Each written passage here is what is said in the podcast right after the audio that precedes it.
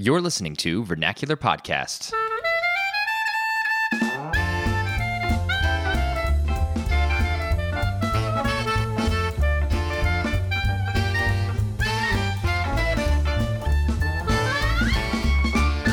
Hello and welcome to Vernacular Podcast. I'm Zach. And I'm Sally. And you're listening to episode nine. This is one in which we're going to talk to Nathan and Sadie.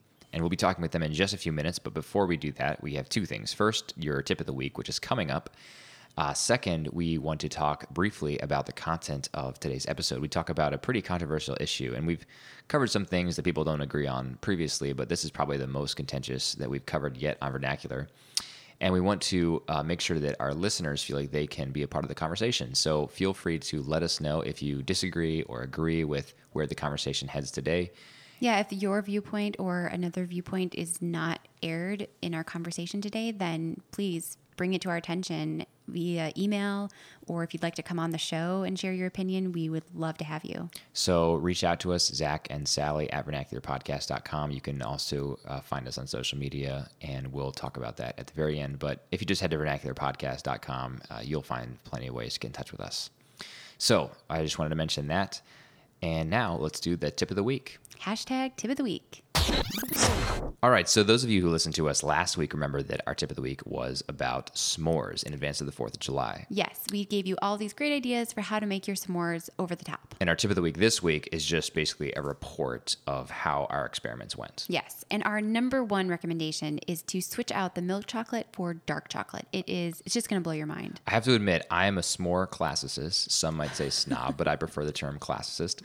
And by that I mean I am a purist. I like classic s'mores, graham crackers, marshmallows, and chocolate.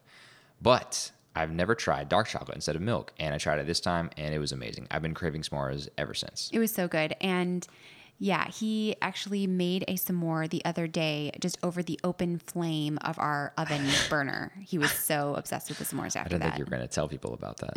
of course I am. that is true. I did. I just turned on the gas burner in our house and roasted marshmallows. it was awesome. I'm not proud of it, but But that could be a tip as well. If you're really craving s'mores, that's what you can do. So some other hits at our Fourth of July party involved Nutella on Nutella, s'mores, mhm, banana, banana, Nutella and banana. and a combination of the two. yeah. A- And uh, one person actually melted the chocolate as well as the marshmallow. So you can try that if you're interested in making a disaster.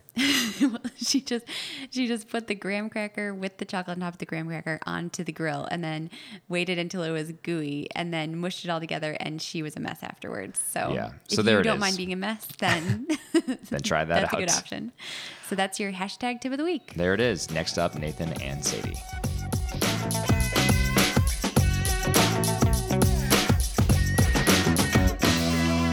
All right, welcome back. Episode nine. We're here with Nathan and Sadie, and uh, they are husband wife team now living in North Dakota.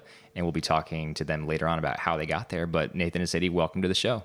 Thank you. Hi, thanks. Uh, we're hoping you guys can introduce yourselves briefly to our listeners. Sure. Um, okay, well, I'll go. so, obviously, we're Nathan and Sadie, and our last name is so hard to pronounce, so I'm not even going to deal with it because nobody will even understand what it is. Um, and we met when Nathan was at the academy in his sophomore year, um, and I am from Colorado Springs, and so I was around lots of cadets, and and that's the Air Force Academy that she's talking Got about. it. and we got married three years ago and we've just been doing the air force moving having babies life since then so Nice. Yep. Sounds like a good life, though. yeah it is not bad so you guys have one daughter, correct? yes, Yes. we have one daughter she's 18 months old and her name is pippa Good name. then- Was she yeah, named yeah. after the uh, sister of the Duchess of Cambridge? uh, she was a Common question. common question. I figured. um, I fell in love with the name when I was living in England and heard it in Ireland. Um, and then I found out after I fell in love with the name why I liked it so much is because a lot of kids there are named Pippa because of the sister of. Ah, I see. So sort of So I guess, indirectly. like, yeah, third generation, you know. name. yeah. nice. So It's adorable. As she Yep. is. We also have a dog, uh, German Shepherd, that you guys may hear barking throughout the show. Oh, perfect. yeah. Yeah. Our first dog, actually. That's true. I've yeah, never had a dog on the podcast before. that's Yeah. true. We've had babies multiple times, but so never a dog. this is exciting. Yeah, so that's a dog that it, well, you'll hear fast asleep, and she will be for the next probably 10 hours, so we're good. Great. Yeah, to fill, fill in the blanks, I'm a helicopter pilot in the Air Force, um, flying Hueys. And yes, we still fly Hueys in the Air Force, um, which is also a common question. So, Now the Huey that was used in Vietnam, right? yes. And our helicopters, the serial numbers on our helicopters start with 69, which means they were built in 1969. Oh wow, and they're still flying. They are still flying. Still Wow. Yeah. Do you feel safe in those? Yes, yeah, yeah. Helicopters, in some ways, are more dangerous, but in other ways, if anything goes wrong, you can almost immediately land anywhere. so even though they were built in 1969, they are still capable of doing that. Oh, I mean, it's seen several upgrades since then, and yeah, so Now, now, Sadie, has uh, Nathan been able to take you on any incentive rides? Um, no, and I don't know if I would fly with him. um, just being super honest. Um, the Air Force, in fact, won't let us fly together. yeah, they wouldn't let us do it anyways. There's Oh. a spouse flight coming up July 11th that I'm going to do um, Mm-hmm. with some other pilots at the squadron. But even if Nathan could fly me, I don't think I would go up. I mean, I trust him. I'm sure he's a great helicopter, but I like watching from a great helicopter, a great pilot. I'm sure he's a great pilot, and I like watching from the ground. Fair enough. Yeah. All right. Well, thanks so much for those introductions. Um, for our first topic of discussion today, we wanted to talk about some current event stuff that have been in the news. And we're a few weeks behind on these things, but I think it actually might be a better time to talk about them now that things have died down a little bit. So we wanted to talk about the um, the announcement from Caitlyn Jenner, and I'll insert an editorial note here that uh, we're going to be referring to Caitlyn uh, with the pronouns that she has described herself as um, and that's uh, the reason we're doing it is just out of respect for her that we're um, that she said she wants to be identified as a woman, so we'll be identifying her by uh, female pronouns and by the name Caitlyn. So the announcement of Caitlyn Jenner that she is now identifying as a woman, formerly Bruce Jenner, of course, uh, and then the scandal involving Rachel Dolezal, who was a white president of the Spokane, Washington chapter of the NAACP, but who was not just a white president, was the white president who was claiming to be a black person. Um, and not just claiming to be a black person, but also claiming to have experienced racism uh, because of uh, her race. Um, and also, I think, claimed to have a black son. Uh, so was basically claiming a lot of the black experience for herself when it for the was past 10 years. yeah, for the past 10 years when it was not hers to claim, including um, claiming black family members, etc. So, um, thought we could compare these two situations because there are similarities, um, but at the same time, the the media establishment seemed to um, applaud Caitlyn Jenner for announcing her change and embracing an identity that was other than that with which she was born. And on the other hand, Rachel Dolezal doing the same thing but with race instead of gender, uh, and the media uh, almost uniformly denounced her decision to do that. Um, and so I thought we could kind of tease that out a little bit, talk about some of the issues uh, surrounding both of these cases. Um, and I think the obvious thing up front we can say is that it's clear that Rachel Dolezal was intending to deceive. So that's one reason we can point out why um, media would look at her case very skeptically and that of Caitlyn Jenner's um, not in the same way. So there's that up front, and we'll issue that disclaimer. But um, otherwise, I'll open the floor for discussion. What do you guys think? First, I want to say that, you know, we said I was in the Air Force, but what I say here is my views and not the views of the Air Force or the DoD or the government or anything like that. Got so, it. Thanks, Nathan. just want to throw that out there.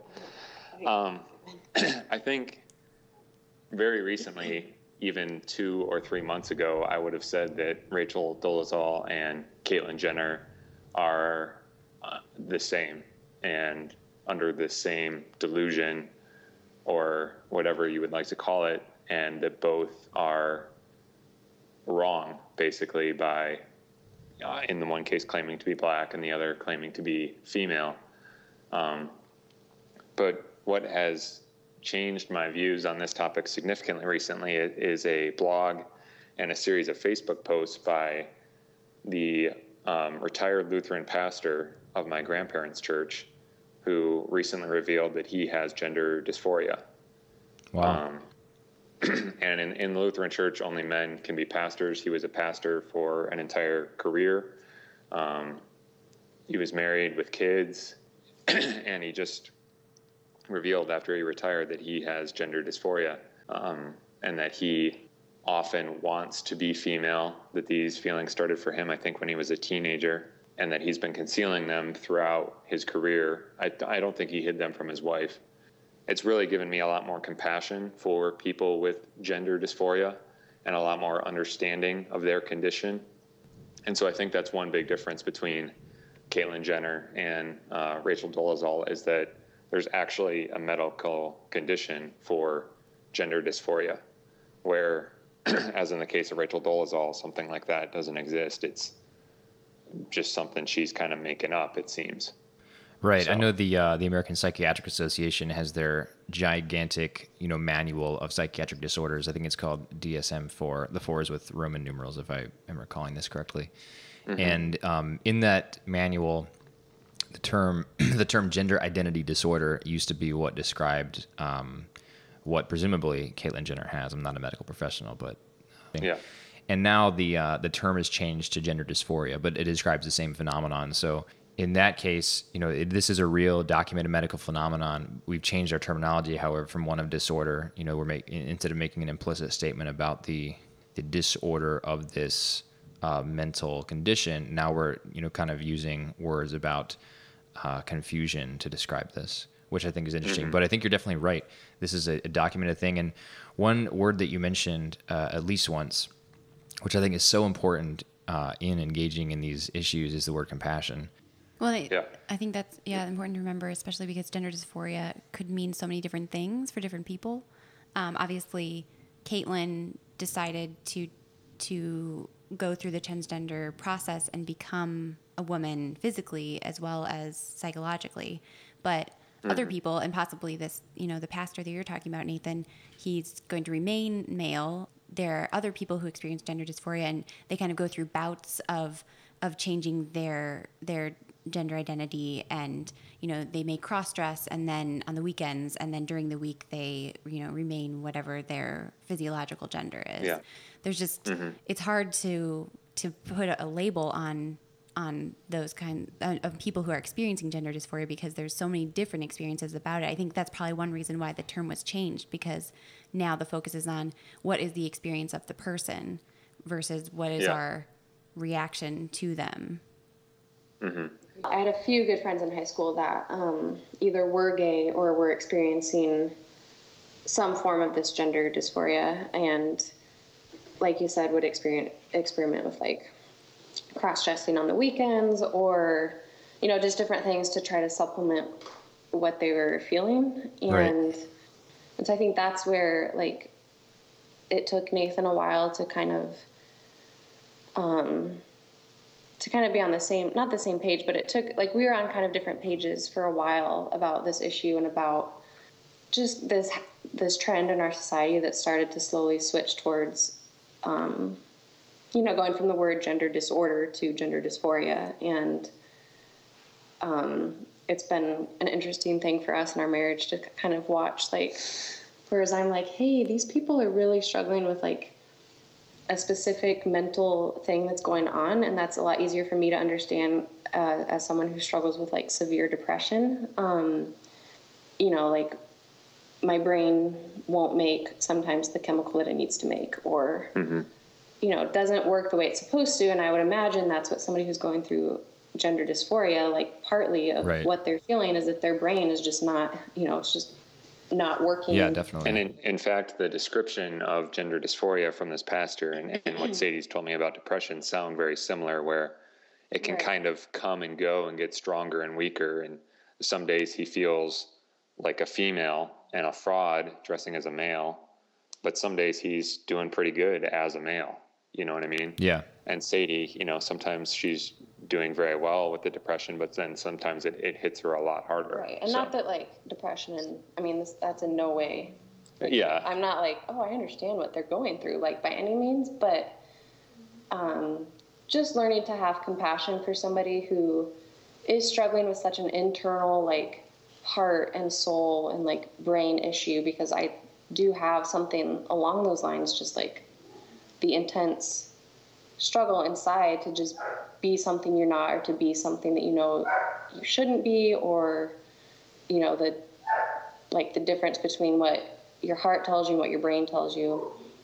And so just kind of having that experience i've um, learned to have a lot more compassion. So like when the whole caitlyn jenner thing happened like i kind of saw it as like oh this person like i need to be praying for them and i need to you know respect the decisions that she has now made and i don't know her and so me praying for her talking about her isn't going to may not make a direct impact, but it's a lot easier for me to have compassion instead of judgment and to um, just be more understanding instead of be, like, oh, this is wrong and this is this and this is this. It's a lot easier for me to just sit back and kind of accept it. Yeah, and I think it's fair of you, Sadie, to compare to some degree your experience of depression with um, uh, someone's experience of gender dysphoria because there's only you know a small level. Well, there's there's varying levels of choice involved. It's not that you know someone can have the same misunderstanding of depression that oh why can't you just choose to be happy,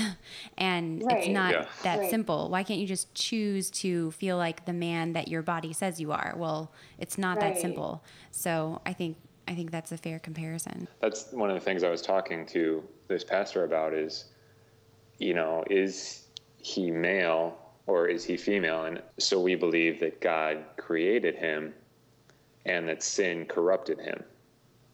Not his sin or his parents' sin, just we, that we live in a broken world. And so, did God give him a female mind and then sin corrupted that with a male body? Or did God give him a male body and sin corrupted that with a female mind? You know, and so that's kind of the struggle that he's part of the struggle that he, he's dealing with there. So, And that's kind of been interesting just seeing his this pastor's um, because I think that this pastor kind of started opening up on Facebook right when Caitlyn Jenner mm-hmm. kind of released that you know she had become a woman and everything, and so seeing those two side by side, um, and then the Rachel Dolezal thing just made it seem so like so drastically different because this is somebody that like I've met this pastor before and you know his grandparents him. So this is somebody I know that is struggling is struggling with this um, like Caitlyn Jenner. And it seems so much more real and more of a actual like medical soul kind of problem versus Rachel Dolezal which I personally kind of I just didn't really understand that I was like so she just wanted to be like I couldn't think of I didn't know if there was any medical like yeah. any kind of basis to what she was feeling or wanting other than you know just whatever benefits it would get her Yeah, I guess that's Yeah. where I'm not quite sure if we can pass total judgment on Rachel Dolezal yet because maybe mm-hmm. maybe she is experiencing some sort of mental problem that she that we ha- don't understand yet. Um, I mean, I definitely think there's a difference between the two in because of the deception and the fact that she concealed this for so long and and um, made up people who don't exist like black relatives. But the fact that she said she identifies as black, I guess that in and of itself could be similar to gender dysphoria. That that she has this racial dysphoria, um, regardless of the way she she reacted to it and handled the situation. I think she handled it poorly, but I wonder if what she's experiencing is similar. I don't know. I know very little about psychology. Yeah. Right, and the basis for that, like, might be very similar to, you know, the mental basis for gender dysphoria or, you know, for depression or whatever. Like, I try, I mean, as much as I don't understand what she did versus what Nathan's pastor is going through or Caitlyn Jenner, like that, I'm more compassionate towards. But even still, I try to think, like, like you said, that there's something mentally that isn't right that would keep, cause her to lie and keep that up for so long. Right.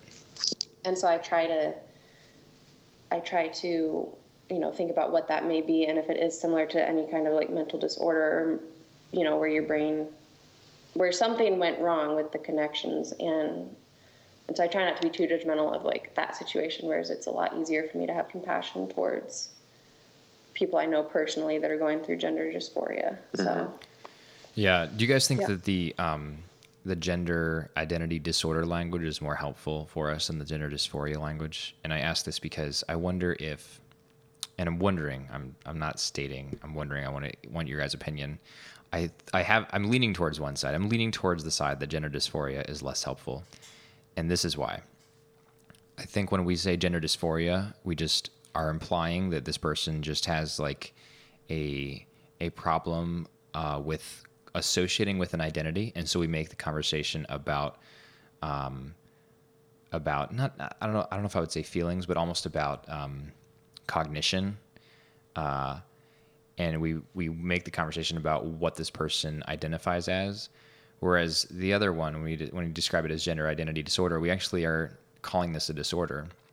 And it doesn't mean, I think sometimes that can lead to people passing judgment in ways that are not helpful. That's not what I think gender identity disorder um, can do for us. What I think it can do is remind us that this is a disorder, um, which I think, Sadie, your analogy to depression was good because, I mean, no, this, you know, depression and gender dysphoria are not the same thing, but we all have crosses to bear. And the point with depression, like you pointed out, is that our our brains aren't working like they're supposed to, right? I have close friends who struggle with depression on a regular basis, and you know their their brain is not working like it was intended to work. Um, and so similarly, I think people who struggle with gender dysphoria, their brain is not working the way it was intended to work. You know, something something is wrong here, and I think that that's what we should be able to say, because I think we need to come down on one side of the fence or the other, because this is a, this is a serious issue for lots of people. I think you're right. Like, and I think that's something that I need to. Nathan probably has it figured out. Like, has his opinion on that figured out. But I'm still struggling with the distinction between dysphoria and disorder, and like, do I really? Because I I feel like it's hard because with depression, when it gets really bad and you know when my brain is just not working, I can take medicine that will help fix the problem. And you know, I don't think that's a sin. I don't think that's I think that's a tool God has given me to be able to function and, and you know keep going through life is to be on medication for that. And whereas you know Caitlyn Jenner had this problem, brain wasn't working properly, and felt the solution was to become you know have surgery and become a woman. And as a Christian, I know that's not what God intended, but it's hard for me to hard for me to accept that when I have a problem that is in my brain, but I can fix it and it's not a sin to fix it. Does that make sense? Yeah, I think so. Yeah. Yeah. And so I think you're right. We need to pick, you know, pick one or the other. Um, disorder or dysphoria. I just have a really hard time sometimes with acknowledging in my heart that I know people who struggle with this. It's a disorder, and it and the way to fix it is to not become the opposite gender it's just hard for me to to know that that's right all the time when I know kind of the mental struggle that people are going through a little bit and how much I want them to be able to fix it in whatever way they can fix it.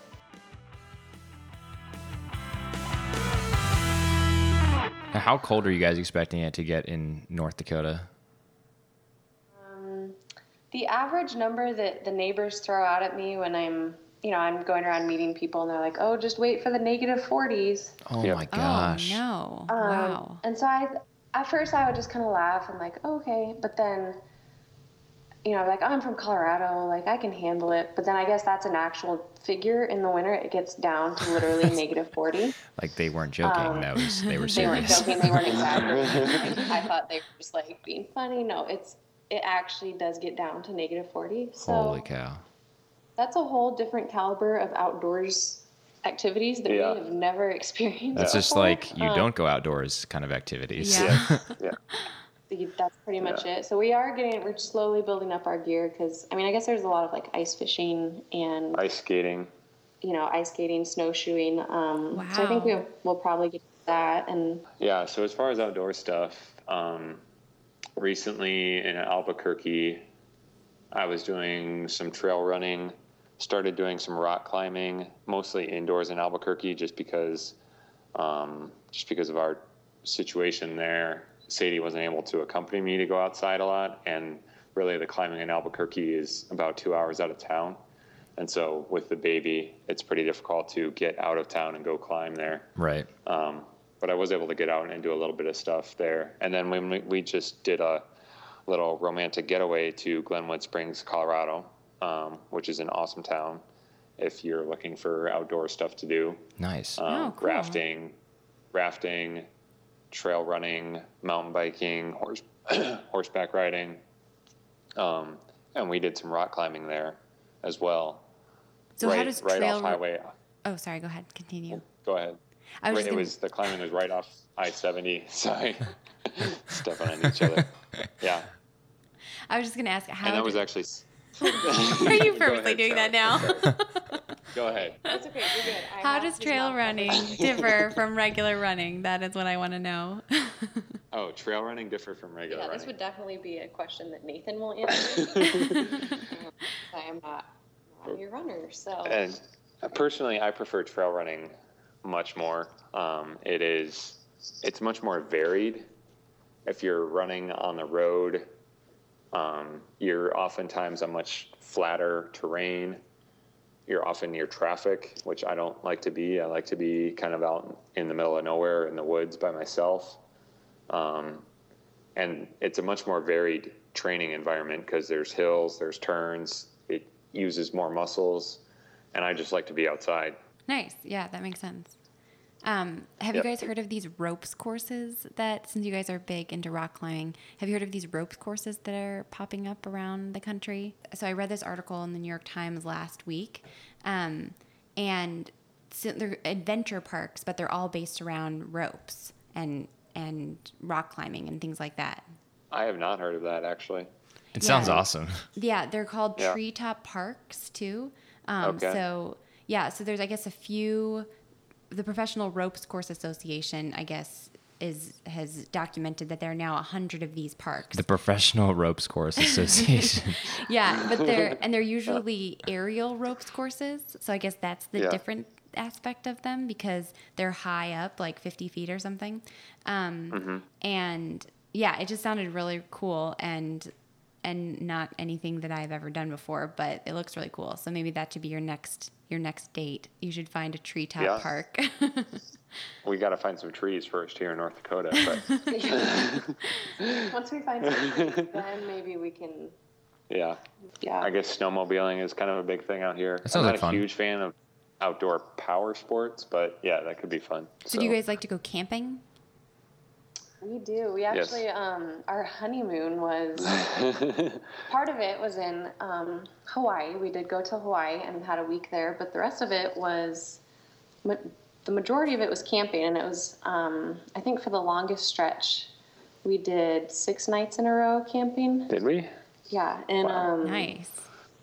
We we hit we did a road trip. We had after you graduate from a military academy. I don't know how long West Point's leave is, but from the Air Force Academy you get 60 days of leave, and so So just like paid We- vacation. it's a paid vacation. paid yes. two month big vacation, which Yeah. we just took that and ran with it literally. Well, we, We ran, we drove. we drove from Colorado. You trail ran with it. Trail ran Yeah. with it. We drove. We hit um, Seven national parks. seven national parks, Wow. and you know we camped for a lot of that. Yep. And then, you know, after five or six nights, I was like, okay, we're gonna go get a hotel because I am Yes. I am tired of camping. But um, but yeah, we had all of our gear, a little tiny little two person tent. We registered for our wedding at REI. We did. Very nice.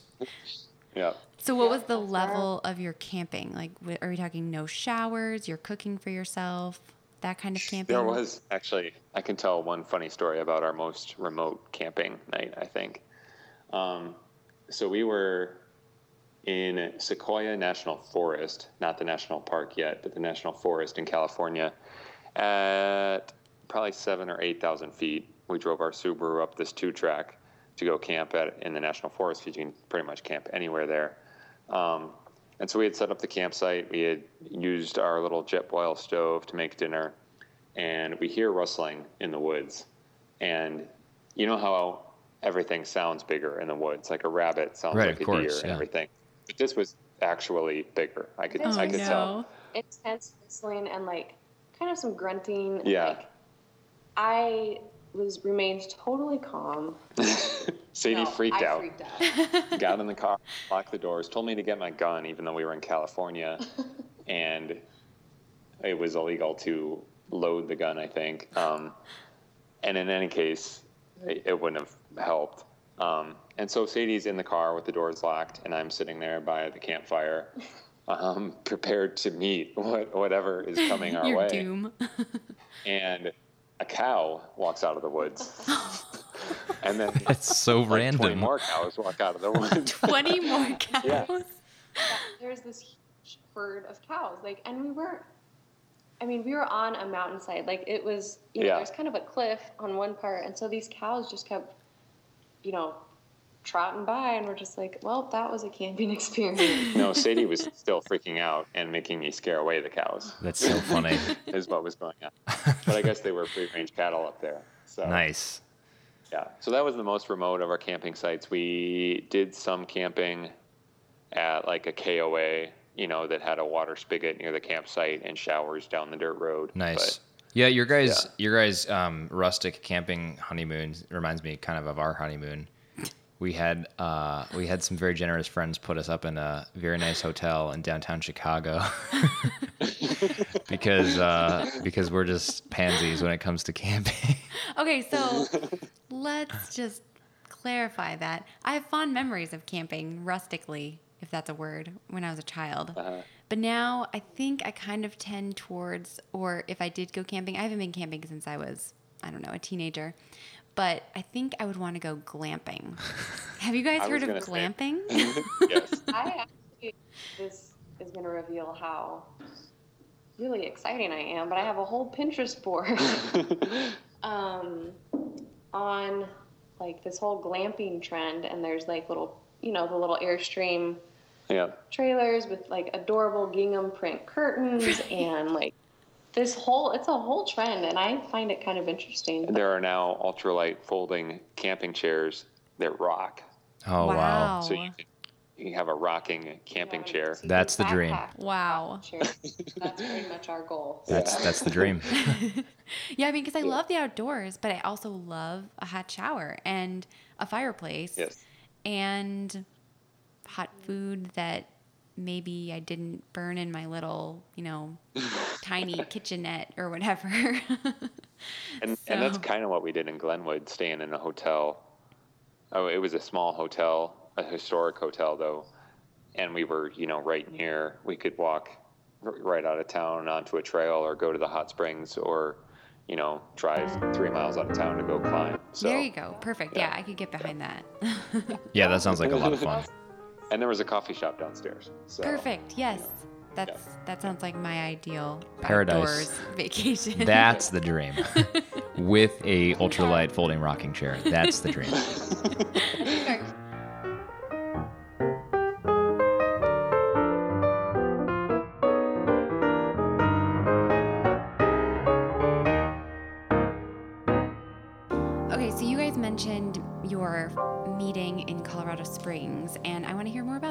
Us how you guys met.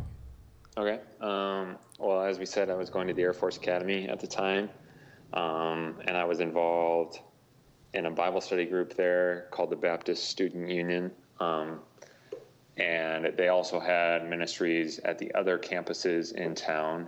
And Sadie was going to Pikes Peak Community College at the time. Um, and we did a joint Christmas party with all of the campuses in town.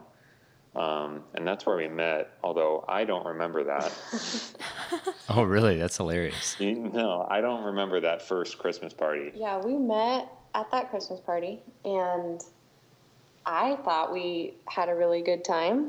Um, wow. I thought, you know, I was like, wow, this we really connected, and he doesn't quite remember that first meeting, so that's okay. We just, Yeah. You have a little Um, bit too much of the I'll be- punch, Nathan. Uh, yeah, yeah, the Baptist punch.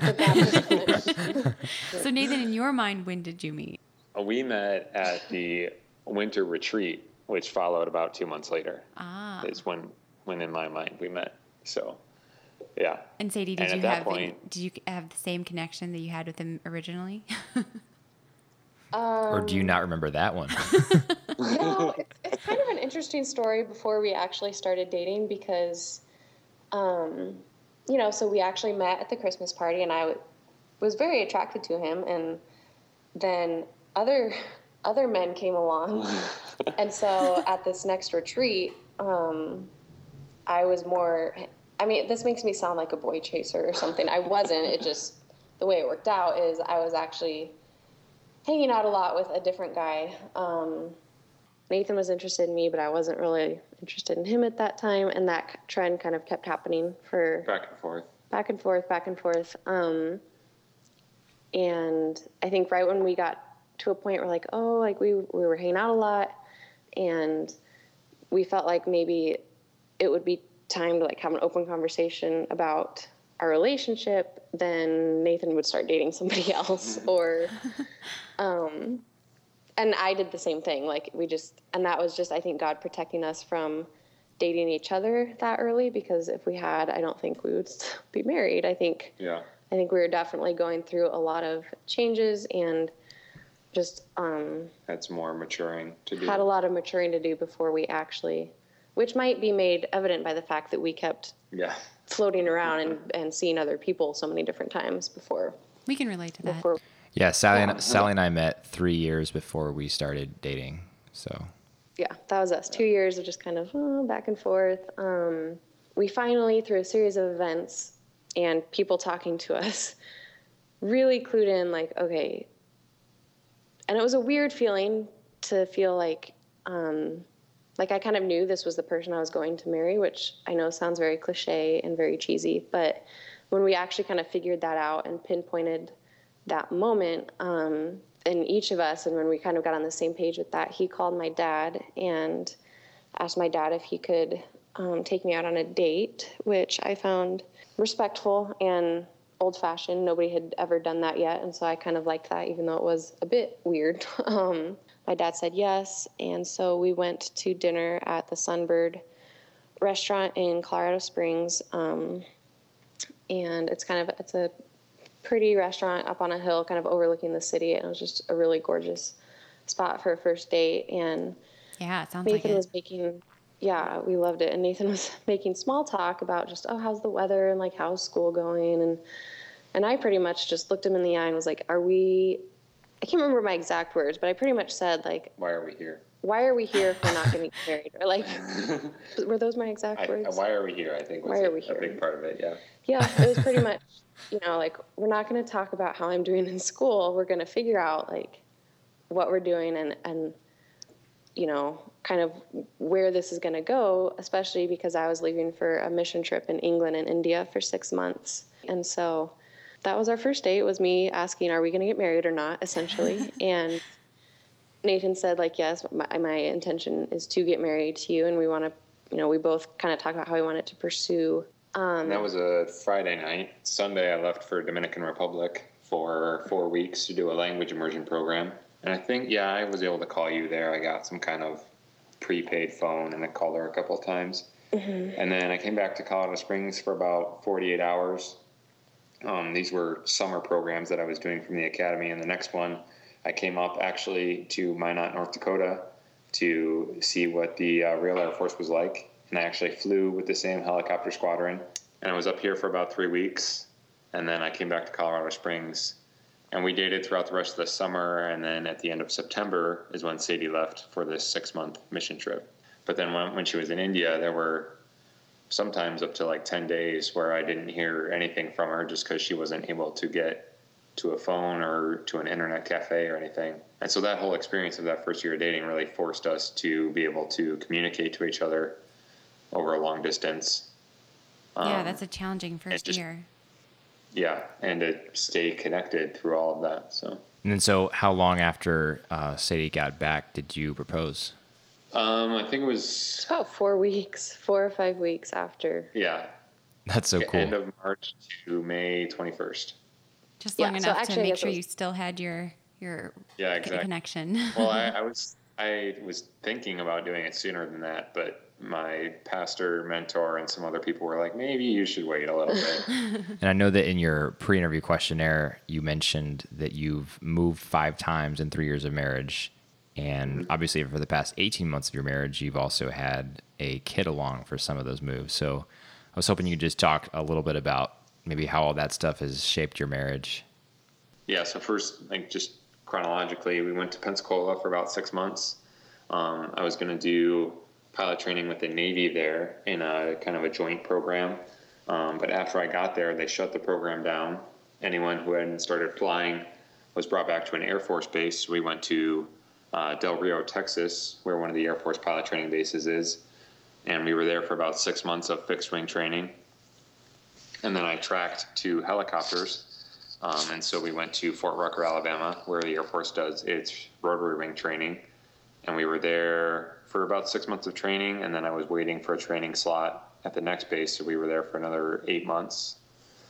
Um, so we were there. That was our longest assignment to this point of about 14 months. And then we went to Albuquerque, um, where the upgrade training was, and we were there for about five months. And then So, it- finally we upgrade moved- training is where you learn to fly your specific helicopter?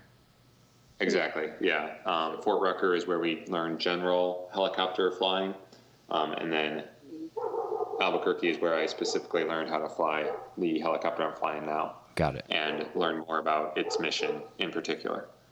So, and we were there for five months, and then finally we're up here in North Dakota. So, which is where we'll be for about three years.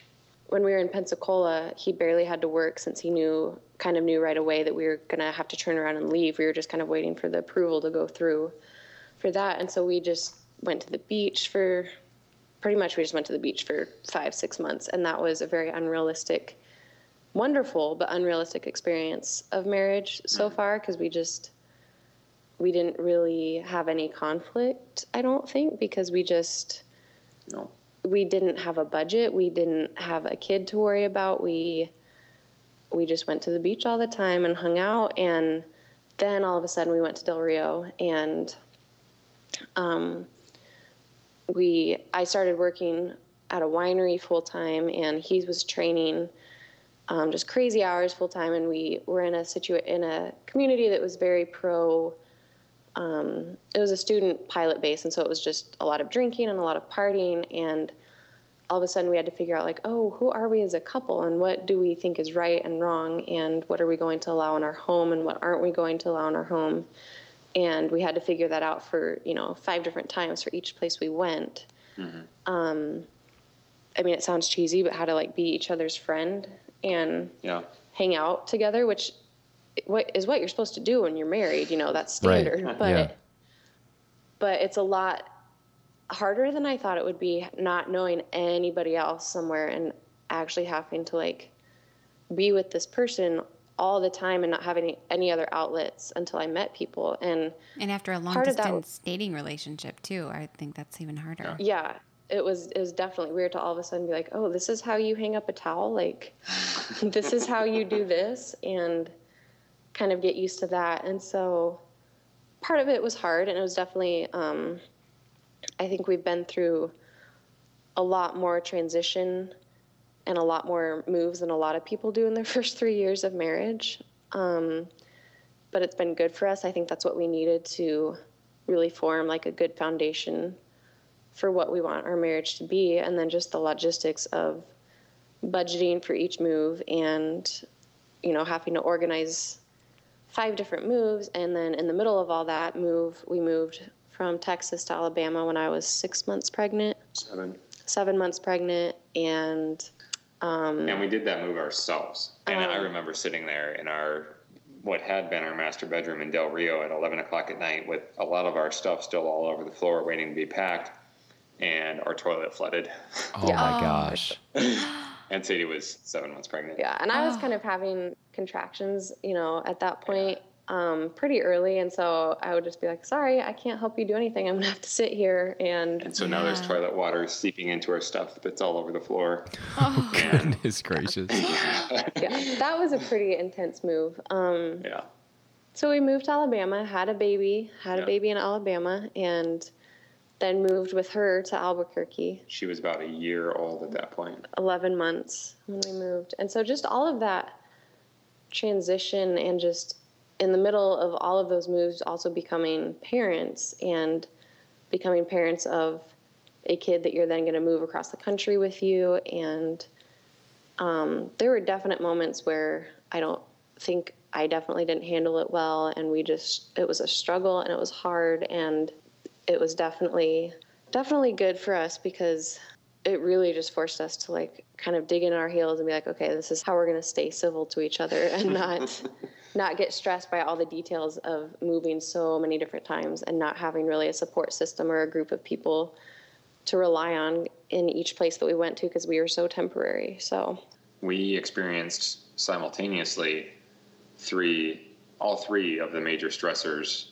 I guess counselors talk about these three major stressors, which are um, a move, like moving across the country, which, oh, that was our fifth move from Albuquerque up to here.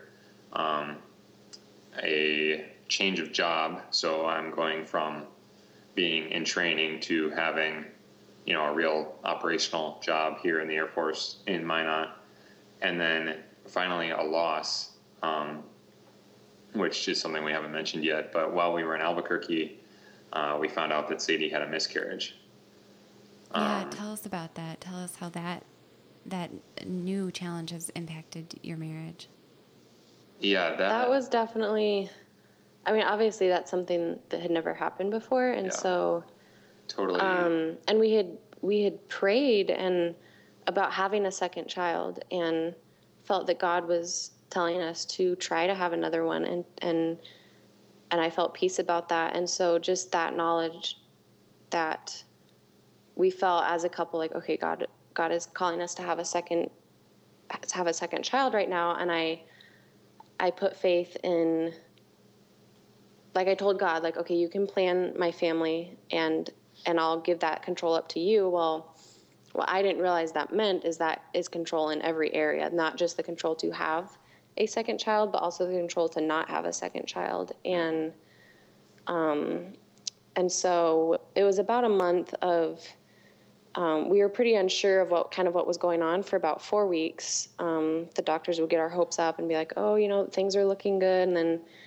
um, you know, the next appointment would be, "No, things aren't looking good." And um, finally, after four weeks of that, um, we knew for sure, like, yes, I was going to miscarry, and you know, there was no way that this would be continue to be a viable pregnancy. And so that was right in the middle of him. Nathan was doing some a lot of training, and he actually got to. I had to call him um, home one day and just tell him like I can't do this with an 18 or I guess at that point Pippa was about 15 months old. I think she had 103 temperature. She was sick. I was going through Oh wow. like right in the middle of, of the miscarriage and just barely able to get out of bed and it was just kind of really traumatic and hard and so Definitely. that was really the first trauma that our marriage has yeah. has gone through and i think we're still trying to process through things a little bit um, Yeah. maybe more individually as a couple it was just the first really traumatic like loss and thing that we had to figure out and i had to figure out that my first my first instinct was to just retreat into myself and not talk to him about how i'm feeling and And mine was to go for a long trail run. yeah. Um, and so it, our grieving and our coping mechanisms and ways that we do that were very different. And it was hard for us, I think, to respect the other person, how they grieve and how they process through things. And I process through things by talking and talking and talking. And Nathan processes through things by being by himself for hours at a time and not talking for like three days and then talking about things. One of these things is not like the other.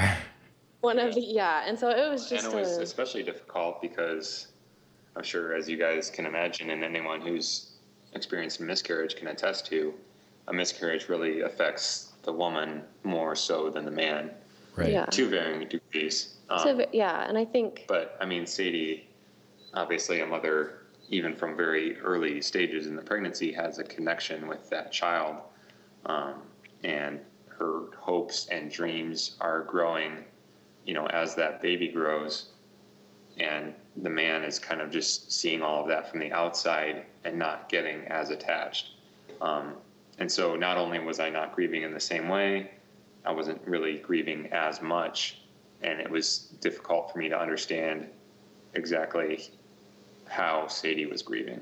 I mean, I think we both did not did well with it, but we figured kind of figured out tools and what we needed to do to to process through that and you know, obviously if you allow like trials like that and just really really hard horrible things that you go through if you give yourself room to think about it and to breathe through it and be like okay we're going to use this um, it definitely has made our marriage stronger and more more open and i'm able to be um, to rely on him even more as as a leader in the family because um, i kind of thought i could control you know i was like i'm the one having the babies. I can kind of you know do kind of control these. I just felt like i was in more more in control.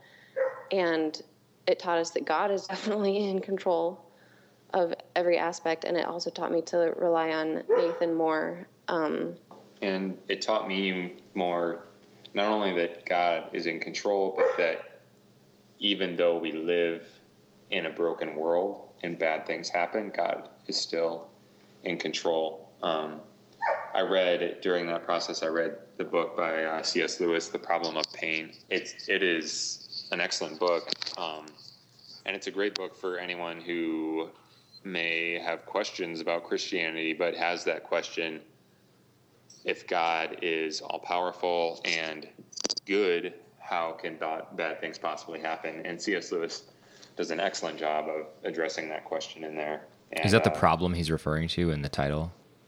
Yeah, the problem of pain. Yeah, that's exactly the problem. That if God is benevolent and omnipotent, um, omni- excuse me, omnipotent, how can bad things happen? And that was definitely a question that we just, I mean, maybe more I, but just that we went over and over with like, okay, we prayed to God to, that we were going to give up control and we prayed that we were, we were going to do what he wanted and we felt like he wanted us to have a second baby and that's just so violently like ripped away from us. Yeah. and that was hard to figure out like why we thought we were doing the right thing. And this is how we're you know i kind of feel like this is how i'm rewarded. This is how this is what i get for giving up control and really what it's taught me is i for giving up control i get a lot of peace and a lot of a lot of grace even through a really really um, traumatic and kind of hard experience like that yeah. Pippa has been a huge blessing throughout this because she's just so she makes us laugh so much. Yeah. She's, she's such a little fireball. Pretty almost every night in Albuquerque, if I wasn't flying nights, um, I would come home, we would eat dinner, and we would both sit on the couch and just watch Pippa play in the living room for Aww. an hour before she went to bed. And she would just toddle around and play with things. tell us stories in her Yeah. own little language Aw. and yeah we call it pippa tv Yeah. That's awesome. Adorable. yeah. and she is just i mean she has like the personality of seven different teenage girls like in one and she just keeps us going and so yeah. and so she's been a huge a huge blessing just having that little light and that um Yeah. That constant source of joy. yeah constant source of joy and keeping me very busy Yeah. um, yeah, so that has definitely been part of God's plan that we had her first, and just that she's already been a blessing to me. I know, like that that's weird for a toddler, but she's been a huge blessing to me, um, just in in our marriage and everything. So That's so wonderful. Yeah, thank you guys so much. You've told such a beautiful story. Yeah, thanks for being on the podcast. We really appreciate you guys coming on. yeah, thank you guys for having us. We really enjoyed it. It was, it was awesome. Yeah. All right, we're back and we're about to wrap up episode nine. But first, we need to check our inbox. Oh, let's see. What do we have? Ooh, we have an email. This is from Nathan, but not the Nathan that we talked to today, another Nathan. He says that he was listening to our interview with Joshua, which was episode eight, in case you haven't heard that one yet. And he says, You both have great radio voices, very modulated and inflected. I also love that you name your episodes like friends. Cheers, Nathan. Thanks, Nathan. First of all, I'm glad somebody finally noticed my radio voice. I've worked very hard to cultivate this. practices it. I grew up day. listening to classical music DJs, and I've tried to learn from the best. You've been listening to the smooth sounds of Mozart's Eine kleine Nachtmusik. well, thank you very much for that flattering comment, Nathan. Also, And thank you I so love that you oh, mentioned. Yeah, well, I love that he mentioned or that he realized that we're kind of doing a nod to friends. Yes, that was the first time no someone's has mentioned, that. Yeah. so Nathan gets the gold prize. he must be a fellow Friends lover. and we promise this is a different Nathan than, than the one we just interviewed. Yeah. Nathan, what a great conversationalist and feedback giver. well, if you haven't emailed us yet and you have some comment that you would like to make, positive or negative, please do. It's Zach and Sally at vernacularpodcast.com. and just as a reminder to the conversation we had at the very beginning of this podcast, if you want to give any feedback specifically about the first issue we talked about with Nathan and Sadie, please do. We'd love to hear from you about that. We'd love to possibly bring you on the podcast if you'd be willing to do that. So, Zach and Sally at vernacularpodcast.com. Also, check out our website, vernacularpodcast.com. From there, you can find all sorts of ways to get in touch with us, including our Twitter, where you can follow us at vernacularpod, or our Facebook at facebook.com slash vernacularpodcast. And if you do want to be on the show, you can fill out our questionnaire by going to that page from the homepage, right? Yep, right from the homepage. And then you fill that out and we will bring you on a future episode. And it'd be a lot of fun. Yeah. All right, well, that is about it for episode nine. So we'll wrap it up here. Our closing music, as has been the case since we had him on the show, is from Jordan Short and his band, and it's a great song. I get pumped up every time I listen to it. So Yeah, it's so good. And if you want to hear more about Jordan and his lovely wife, Catherine, episode five is where you need to go. episode five. This, however, is episode nine, and we're wrapping it up. For Vernacular Podcast, I'm Zach. And I'm Sally. Have a great week. feeling better when I'm by your side.